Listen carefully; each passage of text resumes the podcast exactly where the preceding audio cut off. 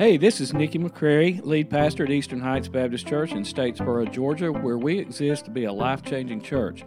So as you listen, I pray that you will be encouraged in your walk with Christ and that your life will be forever changed as you grow in your relationship with Him. Well, good morning. It's good to be back with you. I was here a few months ago. I hope most of you were here for that. Uh, thanks to CJ and the team for leading this morning in that time of worship thanks for this couple here in Uganda who serves. I don't know them personally, but uh, it's amazing to hear what God is doing in that tough place. Hey, good to be back with you today, uh, and good to get to spend time as we talk about how you guys are helping support exactly what you saw this couple here on the video talking about, which is getting the gospel to unreached places. So, this morning, uh, we're going to spend a little time together in God's Word, and I want to talk to you about what it is we actually do. So let's go back a few months. When I was here last, we talked about Psalm 67. So if you weren't here, that's okay. I'm going to review it. But if you were here, uh, I hope you remember what we talked about. So uh, today we're going to be talking about reaching no place left. We're going to talk about how does that look practically for you guys here, and then what is it that we do. So one of the things I want to talk about is you know, as you guys support us and as you guys give of your prayers and your, your offerings and just come alongside of us, what is it actually we're doing? Uh, better yet, you could say, what is the bang you're getting for your buck when you give your hard earned money to the International Mission Board? And how do we take the gospel to the ends of the earth? I'm going to tell you uh, sort of a view inside the, behind the curtain of kind of how do we do that? What does it actually look like day to day in the life of someone who's sent out to the nations, and how do we do that? And I hope you're going to you're going to discover it's not just what we do there, but really, I think there's a blueprint in Scripture for what you guys do here. So, having said that, let me show you a picture of my family. If you don't know, um, my wife and I have been serving overseas, us and our four kids, for over a decade now. Uh, two of my kids were born overseas. That's our beautiful family there. Uh, they were, they're worshiping at Fletcher, our home church. We've not been around for a while now, and they wanted to go to our home church there, just on the other side of town. And then uh, we serve in an area of South Asia that is almost exclusively Muslim. So if you look at the next picture, you'll see just a couple of scenes uh, from what we experience on a day to day basis. So I was excited to hear them talk about their ministering in a Muslim context because that's very close to our heart as well. Uh, so you can see a picture there on the left of just some a few people on a train uh, riding around. Uh, just you know, no big deal. Day in day in life of South Asia, and then a scene of uh, the street right near our house where the closest mosque is, and these guys out in the middle of the street uh, worshiping a false God. So, uh, this is the context in which we live.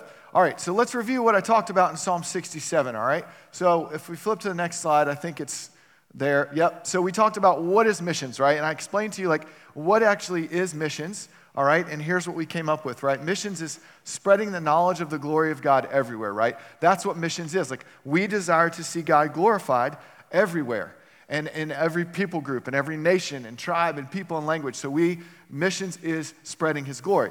And then why do we do missions? What's the motivation for why? Well, as we talked about, and I hope in your life you get this, is we do missions because God deserves to be worshiped. He deserves to be praised throughout his word and all that he's done in your life, even right now, today, what I hope he's doing in your life. Praising him, as we did in the music, with the music today. He deserves our praise. And then what are we going to do in response to that, right? If, if missions is spreading God's glory everywhere, and if He deserves to be praised, then how are you going to personally do that? The first thing we talked about is you must be praising Him, right? And we talked about the way to first do that is to give your life to Him. That He is our King, and we serve Him by giving our life to Him. And our desires become His desires, and our will becomes His will, and everything we do is about bringing Him glory by magnifying Him in everything we do, the work of our hands and the thoughts of our heart and the attitudes of our heart are all focused on bringing Him glory. And then we talked about there are places in the world where there's not His glory being said, right? In those two pictures I, sh- I showed you, I mean, there are men and women all across this world, billions in fact, who are not worshiping this God who we know. And so, in order to spread his glory, we must go. And that's what we're going to talk a little bit about today. All right, so the what of missions, the why of missions. What are you doing? I hope you're worshiping him. If you're not this morning, if you've never given Jesus your life, come see me or one of the leaders around this church after the service. Man, we will get you in a relationship with Jesus and we'll start that. But I'm hoping that you guys all know Jesus today. And we're going to focus on how we can better serve him. All right? So, we're going to dig in the word today, and I'm going to give you some practical stuff. Now, how does Eastern Heights Baptist Church actually do missions? How do you do this? Well, we're going to talk about that. And actually, here's the cool thing I don't know if there's many more passages that are more practical that if you take Eastern Heights and you just insert their name in some of the stuff we're going to be talking about today, this is you. This is your church in the Word of God. It's describing what Eastern Heights is capable of doing. So it's really cool. All right, now, um, so we're also going to look at what are the steps we do. Like you say, you know, Robby, what do you do like on a daily basis? What is what do you go to this place in South Asia, this dark place where like everybody's lost and most of them are Muslim and there's a few Hindus in there. Like, what do you actually do? Well, I'm going to show you from the Word where we get our marching orders and what it is we actually do. All right, so let me pray and then we'll jump into it. So, Father, I thank you for this, this wonderful opportunity to be here with these great folks at Eastern Heights. We're so grateful and so thankful for their church, for the way that they support and send and walk alongside us in this journey, Lord, even today as, as they endeavor to see this place of Statesboro and Bulloch County reach for the gospel, Father, as we partner together, arm in arm, linking arms to go to the nations, Father. I thank you for them. And Lord, would you open our hearts to the word you want to speak to us today? Father, as we meditate on your word, Lord, as we see it, uh, just discover new things about your character and new things about who you are, Father. I pray that it would lead to, to renewed action, a renewed spirit of, of how we can serve you more and how we can bring you glory. Lord, we pray all these things in the name of Jesus. Amen. So, what is this? So, we're going to talk about, you know, this idea of no place left, right? So, that, so I've titled it Reaching No Place Left. Well, what does no place left mean? Well, no place left is kind of the, the word we use to describe what our ultimate goal is for mission. And that is to get the gospel everywhere so that there's no place left where Jesus isn't worshiped. There's no hidden tribe down in the Amazon, or there's no unreached people group in some island in the South Pacific where people don't know the name of Jesus and aren't worshiping him. We want to get to that vision, right? This vision we see of a great multitude. I read it a few months ago in Revelation 7 9 of every nation and tribe and people and language knowing and worshiping the Lord. So, no place left is our idea of getting to the unreached places, going where Christ isn't being worshiped. In Romans 15, Paul says this my, I make it my ambition to preach the gospel where Christ has not been named right? So we go to unreached places where the gospel is not gone, and we do some things. We'll talk about what we do in a minute until there's no place left. And this is in Romans 15 23, Paul said, I'm going to Spain because there's nowhere left from Jerusalem to Illyricum where the gospel hasn't gone, where there aren't churches, where there aren't people that are wanting to see God's glory. So, no place left is the idea of going to places where the gospel hasn't gone and making sure that they get the gospel. So that's the idea. So, how do we get there? How do we get to people groups around the world, over 3,000 that still don't know Jesus? How do we do that? All right, so we're going to talk about it. All right, now, here's the first point. How do we do it? What's the blueprint? Like, okay, you're saying, Robby, this sounds great. I want to get to all the people groups in the world. How do we do it, right? Here's how we do it the church. That's how we do it. So, that's the big idea today. Eastern Heights, how do we reach no place left? How do we reach these people groups all over the world? It's you. It's this church right here. That's the blueprint God gave in Scripture, is the church. That's it. It's the vehicle by which the world's going to be reached, right? So, healthy disciples gathering together about one purpose to bring God glory and going out into all the earth. So, you are the vehicle, you, Eastern Heights. So, this is where we're going to jump into scripture and see exactly what the Lord wants to do. So, as we get started, I want to tell you a quick, brief story of the most broad outline you've ever heard of the first 12 chapters of the book of Acts. Very broad outline. I, could, I wish I could tell you more. Listen, here's the, here's the thing. If you've never read the book of Acts, if you've never dug into how the church got started and how the church began to see this vision of people getting reached, and even the reason why some of you are here today, because the church blew up and decided we want to reach the world, the book of Acts kind of describes that for us. And Luke, finishing his narrative about the Lord's life, gives us this picture and insight on how it works. So I'm going to give you a quick overview of the book of Acts, and then we're going to dig into the text in 13 and 14 of Acts, all right? So great family Bible study, guys. If you want to study a cool thing and see, like, how does the Bible work, Acts is a great place because it's very practical, and you can put yourself right in the middle of some of these stories, all right? Except for, like, the ones where the, uh, the deacon Stephen gets killed or Paul gets stoned, places like that. You may not want to put yourself, but I can tell you where we live, 100% the book of Acts happens right in front of our eyes. So, okay, so you can go to the next slide. We're going to look at just a, a, brief overview of the Church of Acts from humble beginnings. All right, so here's the outline. All right, so you remember, I'm just going to assume you've read, read Acts, but I'm going to assume you don't remember everything. So you'll remember the first part of Acts, Luke continues. Luke wrote Acts right after he wrote Luke. And he continues where the Lord has risen and he's going to come and he's going to give his disciples sort of this one last, last thing in Acts 1 8. And he says, you, when the, you will receive power when the Holy Spirit comes upon you, and you will be my witnesses in Jerusalem, Judea, Samaria, and the ends of the earth. So that's Acts 1 8. And he kind of gives them this blueprint, right? Jerusalem, Judea, Samaria, and the ends of the earth. So, sort of these concentric circles outward. All right, so 1 through 8 of Acts, again, very broad. I mean, totally, totally too broad. There's so much cool things happening. But Acts 1 through 8 is essentially the gospel going to and, and infiltrating Jerusalem. And the church starts it, and the church, as I said, they're the beginnings of the church. So in Acts 1, they're gathering, the Holy Spirit falls in Acts 2, right? Okay, I'm not gonna go into all that. The church gets started, and it's amazing. And Jerusalem is changed forever. And people from all over the world are changed forever because the church begins to form. And we see the functions of the church. We see the church beginning to act like we, as a model today, would want to see the church. So, if you want to know what the church should look like, read the first few chapters of Acts. You'll see these amazing activities, these amazing things happen. And I would almost challenge you, like, hey, is this what Eastern Heights is right now? Is this what Eastern Heights is doing? Okay? All right, that's for another day. All right, so that's one through eight. So, two through seven, you see again Jerusalem, the incubator, and the further, the church just getting growing and again incubating like them figuring out like how do we deal with the fact that there needs to be more leaders in the church because the widows are not getting the proper food allocations right? So we got this idea of deacons right? Not just elders and pastors uh, and the disciples but then we get this idea of deacons right? We get this amazing setup of people loving each other and selling their property. Okay again it's so exciting but i don't have time. So that's two through seven right? Jerusalem the church getting set up. Man it's amazing. Please go read it.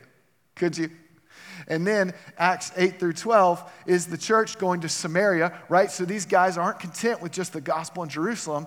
They begin to get sent out, but they're not just sent, they're also having to leave because of persecution, right? Because remember, when the gospel begins to change our lives, the enemy doesn't like that.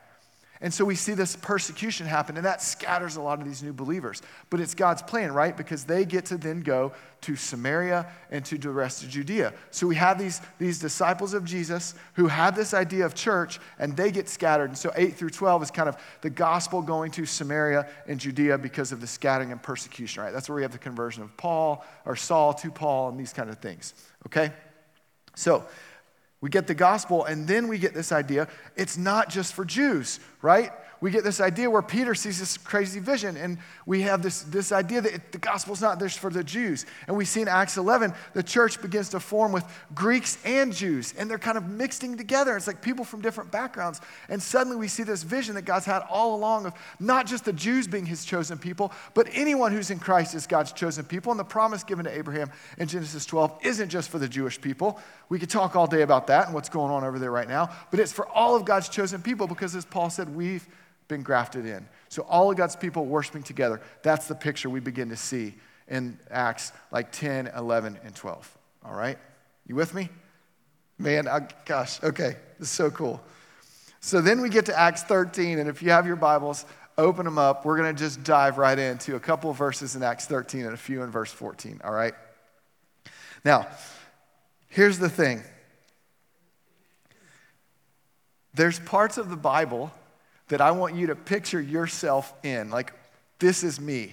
The Bible speaks, even though it was written 2,000 years ago, it speaks so perfectly and so distinctly to us today. It's incredible. Okay, that's what he says. The word of God is living and active, sharper than any two edged sword, right? That's Hebrews 4 12, where he says that. So I want you to see the activity of God's word today, even in the life of this church. Can you do that? Just like overlay the church at Eastern Heights right here. Okay, so let's look at verse 13. Uh, let's see. Okay, so let's see what the next slide is. Is it the verses? Okay, so we're going to read Acts 13, 1 through 3. Um, so again, the Gospels come from Jerusalem, Judea, and Samaria, and now we're going to see it start to go to the rest of the world. Okay, so here's the church in Antioch Acts 13, 1 through 3. Now, there were in the church at Antioch prophets and teachers Barnabas, Simeon, who was called Niger, Lucius of Cyrene, Manaen, a lifelong friend of Herod the Tetrarch, and Saul, Paul. While they were worshiping the Lord and fasting, the Holy Spirit said, Set apart for me Barnabas and Saul for the work to which I've called them. Then, after fasting and praying, they laid their hands on them and sent them off. Now, this is incredible. And I, you're probably not as excited as I am, but man, I hope you are excited because this is amazing. So, this is the church being the church. You see it being made up of people from different backgrounds. They've got wor- rhythms of worship and praying and fasting, right? This is what the church of God does when they meet together, when they're all in one accord and they're listening to God. They're listening. What are you speaking to us, God? How can we serve you? All right. And so, this is what God does He speaks and says, Hey, Set apart Paul and Barnabas, okay, for a work that's different than what you're doing right now. For a new work, a work that you've, you've got, but you kind of need to, need to lay into, which is to be sent. So they pray over them and they lay their hands on them and they send them off. Now, it seems very simple, right? Three verses. Like some guys were gathered together, they're praying, they're hearing from the Lord, and they just pray for these people and they send them out the door. Seems very simple, but very strategic because this is the beginning of how we get to No Place Left. The church sending. So that should be on your slides. And sorry I didn't get the handout to Brother Tim fast enough. So if you got your notes, please take notes. I know you're used to fill ins, but just scribble it somewhere. So, how do we get to No Place Left? The church sending. The church sending people out. The church supporting and sending people out. This is how we get to No Place Left. Remember, the church is the vehicle by which the Lord wants to reach the peoples of the world. And so the church has to be the one sending. All right? And where are, they, where are we sending them? We're sending them to unreached places, as we'll see in a minute. We're sending them to places where the gospel hasn't gone.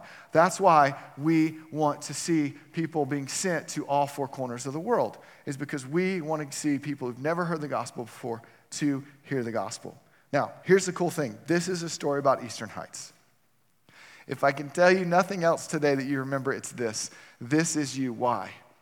Because you are our Antioch. You are doing this. So when you pray for missionaries, when you pray for God's people that have been sent out, when you give your money to the Lottie Moon Christmas offering and your church gives to the cooperative program, you are supporting families like ours that are over there. You are essentially saying, We have sent you out, and here we are behind you.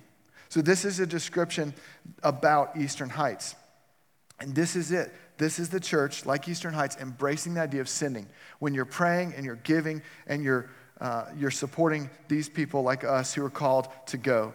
And so, even when we sit in our living room on a morning where we've had a terrible day or, and we're just like, Lord, are you still here? We know that churches like you are active in supporting and sending us, and we are so grateful. So, look at this, look at this in the text we see five names. Now, if you back up two chapters to chapter 11, where we see the church in Antioch, which, by the way, was the first place they were called Christians, you'll see in chapter 11 that there's a diverse background of people, and there's more than just five people there, but we have five names here. Now, here's an important thing I want to point out for you guys sitting here this morning. There are five names listed, okay? But only two were sent out. And so what we see here is that the, the two guys were sent out, and they're like crazy, and they're going to go to some far off place. But hey, guess what? Those people who stayed, they had a job too. It wasn't just like to write a check and be done. No, why? Because we see the church in Antioch who was worshiping, and they were together, and they were reaching their own people, and they were reaching new people. So God has a privilege, I mean, God has a, a, an idea for you, and it's a privilege for you who aren't sent to stay here and reach this area, to stay here and be the healthy church He has, to be the bride of Christ here. And I want to encourage you because not everybody is sent out. But hey, that doesn't give you the right to not have the responsibility of being the healthy church here. So, can you see this? That whether or not you're sitting here today and you feel like you're sent to, to the nations, you have a responsibility, and that is to be a healthy church here, to be doing what the body of Christ is doing in the book of Acts here in Statesboro. Do you see this? So I want to I want to encourage you, not everybody's sent, but everybody is called to be a healthy disciple of Jesus, to be in the church. All right? So this is the church. The, the, we get to no place left through the church sending. So they lay hands on Paul and Barnabas and they send them out. All right, that's the first thing, the church sending. Now, check this picture out. Just want to show you a p- picture at a time with our work. This is a picture of Neil and his family. Neil's obviously not his real name. And they're heading out to a brand new area to do exactly what we're going to talk about in a minute. So, this is Neil and his family being sent by a church in South Asia to go to another South Asian community. This is a family going and being sent out to go and do this work. So these are the kind of people that we have the privilege of working with. That when you think about sent out ones, this is a family that should come to mind. So, church, you are sending, and this South Asian church is sending. All right, so Acts 13, 1 through 3. It's really short, right? They're praying together. Two of these five guys are sent out. We got guys staying back in Antioch. They're working hard. We got Paul and Barnabas. They're going to be working hard as you, if you keep reading. And then we're going to we're going to jump to the very end. So they go on what we generally call the first missionary journey. All right? So the rest of 13 and the rest of 14 they begin on, to embark on a journey and they go to several different places. And man, I wish we had time, but we would look at some of these places and the strategy that they employed. They take a young guy named Mark, who eventually would write the book of Mark, right, named John Mark. They take him, a young guy, they're mentoring him, kind of like Nikki's doing with CJ and some of, the, some of you guys that are mentoring young people, right? They go, go all this, they go to all these different places, right?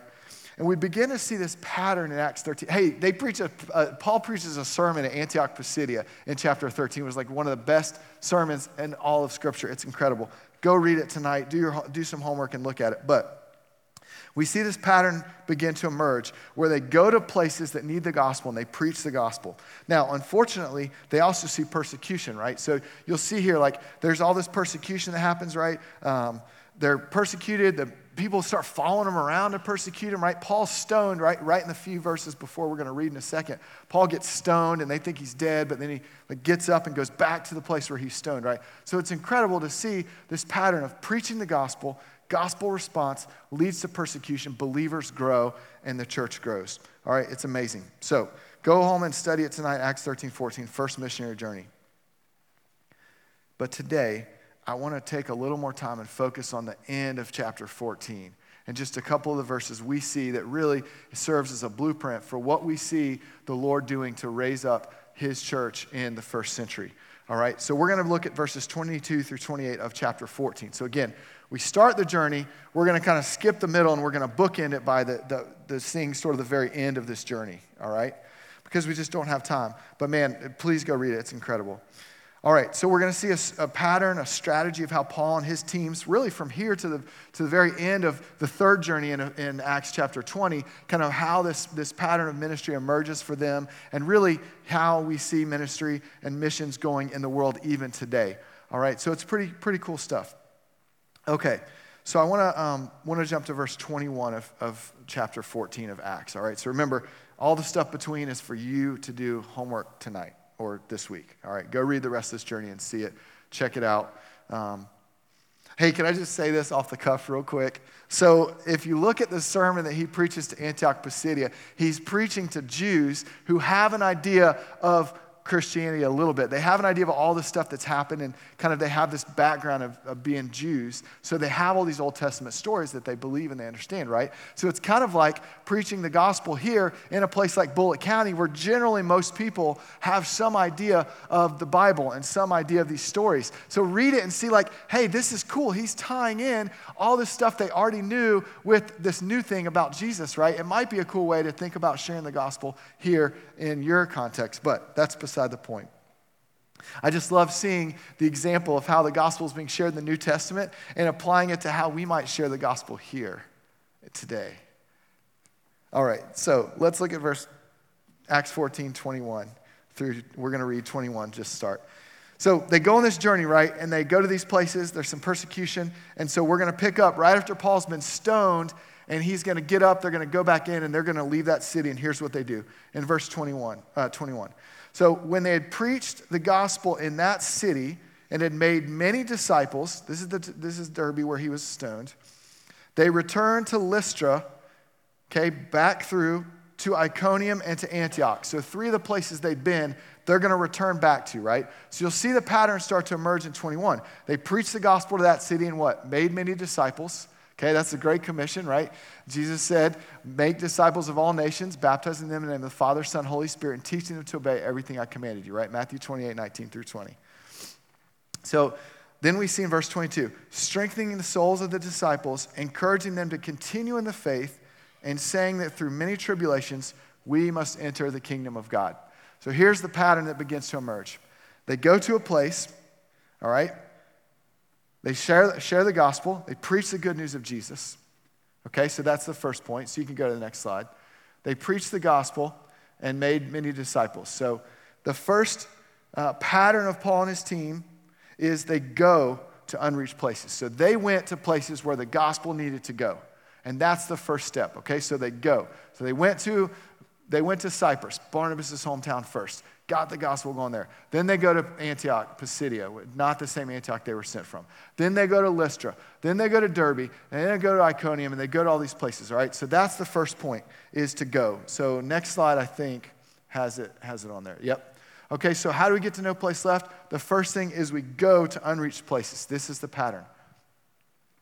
In our world, we spend a lot of time trying to figure out where does the gospel need to go and where has it gone. And one of the things we're very passionate about, and one of the things I hope that you're passionate about sending us to do, is to go to places where the gospel needs to go. There's a people group in South Asia where we serve that has over 800,000 people. And among them, we know of no believers and no churches. 800,000 people. They speak a unique language, they, they worship a different God, and they do not have the gospel. 800,000 people. That's the kind of people we want to go to because we want to bring them the hope and the peace that Christ brings. But can you imagine 800,000 people, just in case you're checking, like that's like the population of Savannah. Not a single believer. So that's where we want to go. So we go to unreached places.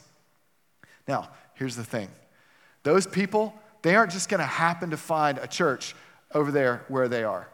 The people out here in Statesboro who aren't in a church this morning, who are still fussing about whatever college football game or whatever team they worship on Saturday nights, they're not going to walk in here. I love you guys, but can I tell you, as great as this place is, and as awesome and nice as you are, and as amazing as your, your setup here is, they're not going to come here. You got to go to them. All right. Second, what do we see? The pattern here. They preach the gospel. Hey, they're not there. I love you guys. Can I tell you I love you? They're not there to start orphanages. They're not there to build hospitals because hospitals only make physically sick people well. They don't make spiritually dead people alive like the gospel. So they're there to preach the gospel and they preach it. And so this second step is tell. They tell. So they go and they tell. What do they tell? They tell the gospel, they tell the good news, the life saving, dead men rising news of Jesus. They preach Christ and Him crucified. That's what Paul said they proclaim the good news. So, first step, they go. Second step is tell. Now, look at this. Look at what it says. It says, after they had made many disciples, verse 21, they'd made many disciples. Then it says, the next step is they return to these places, strengthening the souls of the disciples encouraging them to continue on in the faith, and saying that through many tribulations we must enter the kingdom of God. That's discipleship, right? They're in the Word with these people, growing together. So that's the second, that's third step, right? So we go to unreached places, we tell the gospel, we, we tell them the good news, and then they grow. We enter into discipleship relationships in which we grow in our faith together. Got it? So we're going to grow in our faith. How? Look at it just gives us a blueprint. Strengthening the souls, encouraging them, continuing on the faith, saying that through many tribulations we must enter the kingdom of God. This is a blueprint for discipleship here, right? And isn't that how we are in our lives, right? You've got tribulations, you've got troubles, and we encourage one another. Hey, God's with you. God's got you. Yes, he's going to allow trouble in your life, but he is with you and you're going to get through it. This is discipleship. So these are the first three steps. when we go to a new place, when we go to a new city, when we are sent out by churches like Eastern Heights, this is the blueprint by which we operate. We spend a lot of time figuring out where are the pockets where the gospel hasn't been gone. And we go there and we learn their language and we begin to share, share the gospel in a way that they can understand it. And then we begin discipling the local believers. But he doesn't finish there. Oh, and let me show you a picture of how that looks in our context. You can go to the next slide. So, this is a guy, like I said, there are people groups where there's no believers. This is a Muslim people group where we know of no believers. And this may be the very first believer in this whole group of about 300,000 people that's ever been baptized. And there's a picture of it happening. And then on the right, this is a group of women in a village where all the men are out in the fields working or out up in the capital city working, and they're all by themselves with their families. But yet there's a woman right here who's going through God's word and making disciples and spending time in the word with these ladies. This is what it looks like in our context. So we keep going. It doesn't stop there, right? Preaching the God, going to unreached places, telling the gospel, growing people in faith it doesn't stop though, right? Because look what happens. It says in verse 23, Acts 14 23. He says, they had appointed, when they had appointed elders for them in every church, with prayer and fasting, they committed them to the Lord in whom they had believed. So here's the next step of missions. Here's the next step of what we do. Discipleship isn't the end, right?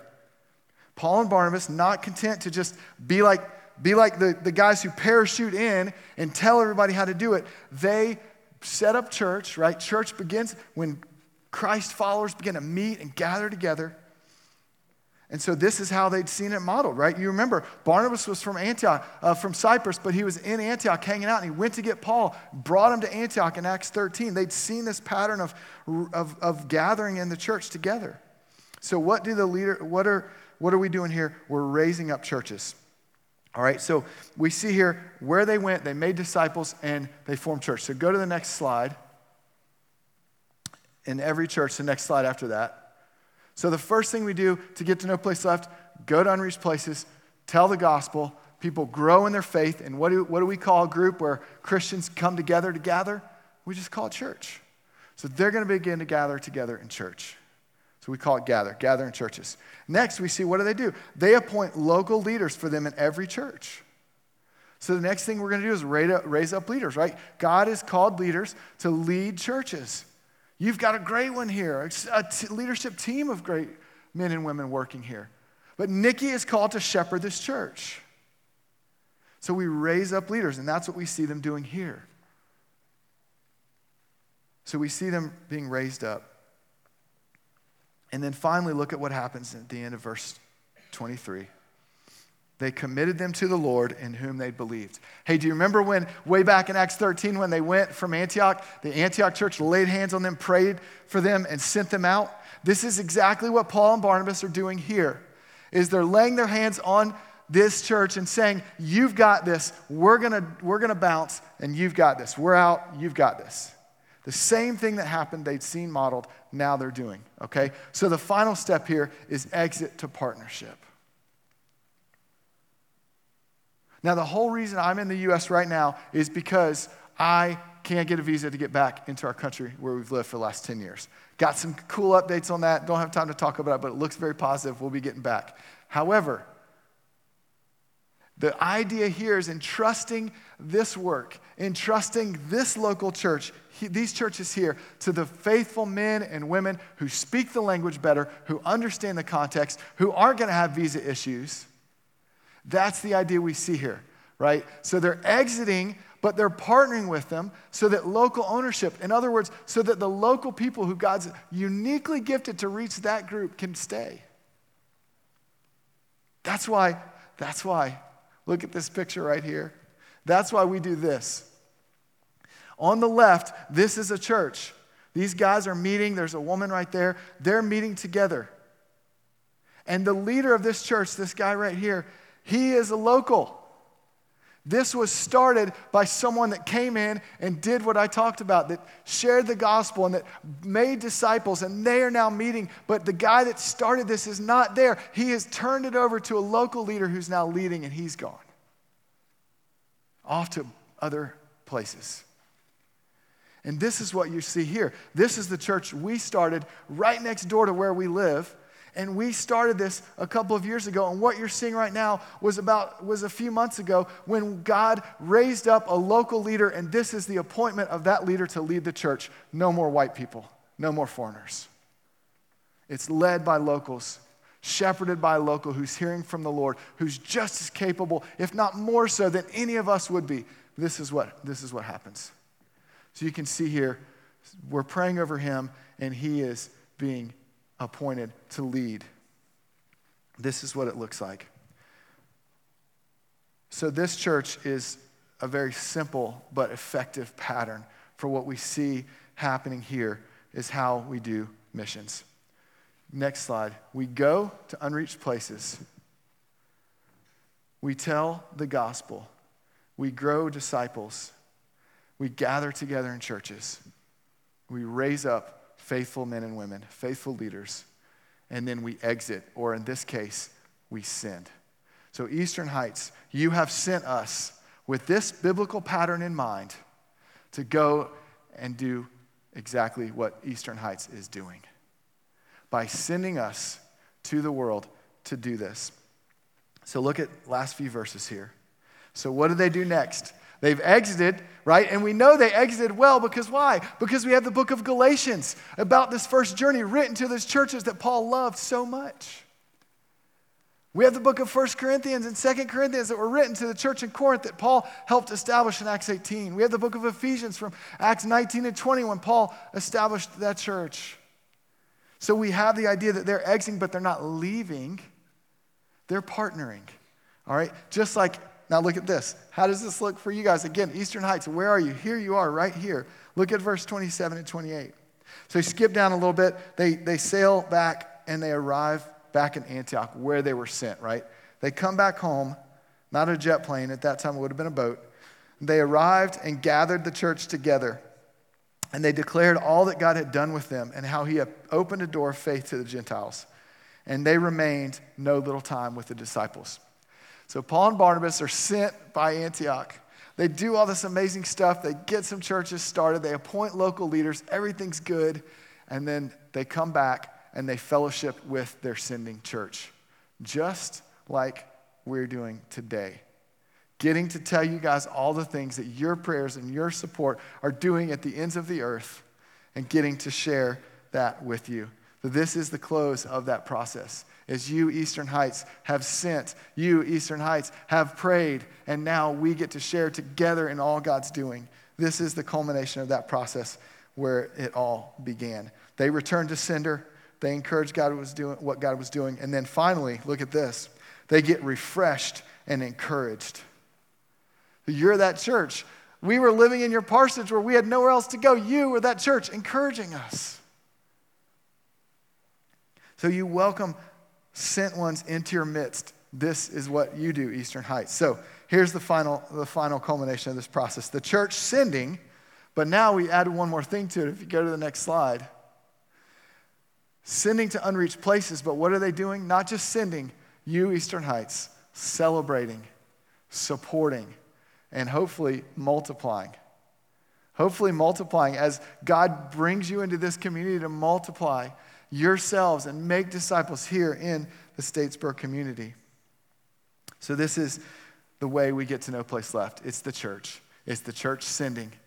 And when those people are sent, and when you're sent in your communities, in your circles, in your friend circles, in your workplace, on campus, a 25,000 person mission field right here.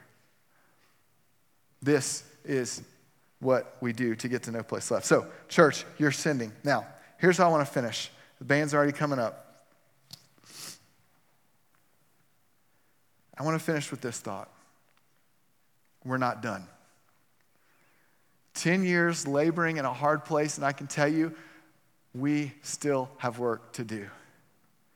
As awesome as that story is of our brothers and sisters in Uganda coming to faith and beginning to, did you hear it?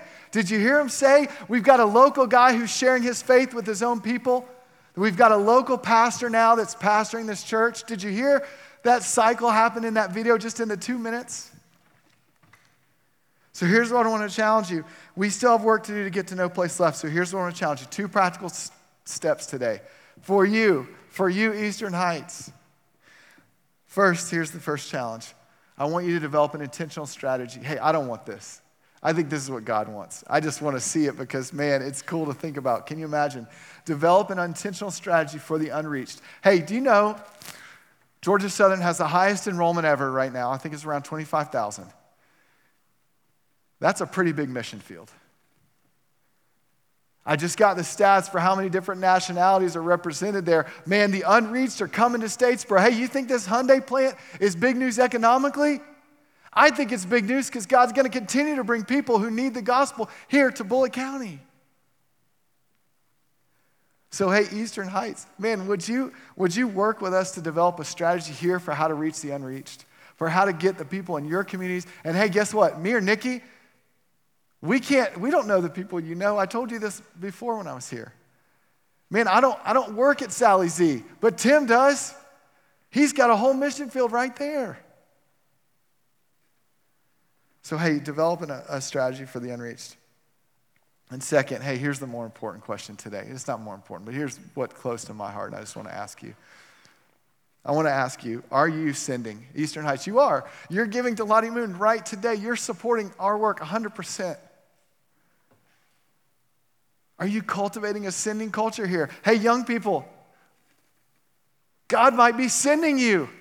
And this church, are you ready to come alongside one of your youth one of your college students, one of your young adults, and say, God's sending you, we're behind you.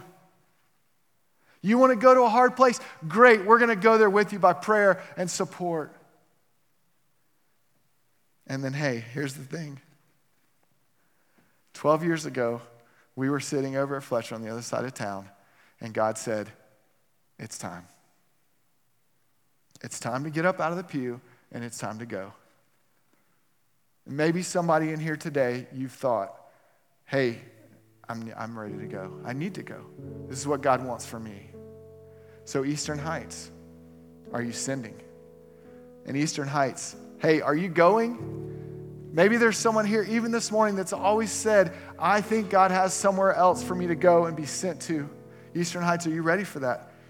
And if that's you this morning, I pray, I'll, I'll, write you a job tomorrow and get you in South Asia. I'll get you anywhere in the world you want to go.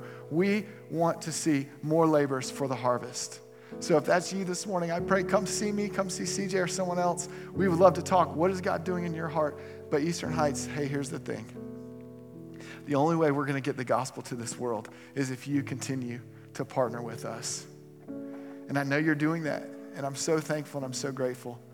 But as the Lord leads your church to continue sending, might there be some of you who are also willing to go? So I want to challenge you.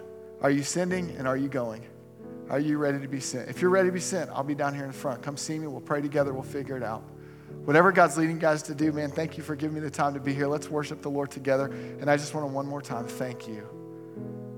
Everything you're doing by your prayers and your giving are seeing people come to faith. I wake up almost every morning with a new picture of someone else taking the plunge, man. Isn't that awesome? God is calling people around his throne to worship. And I am so grateful that you're such a part of that, guys.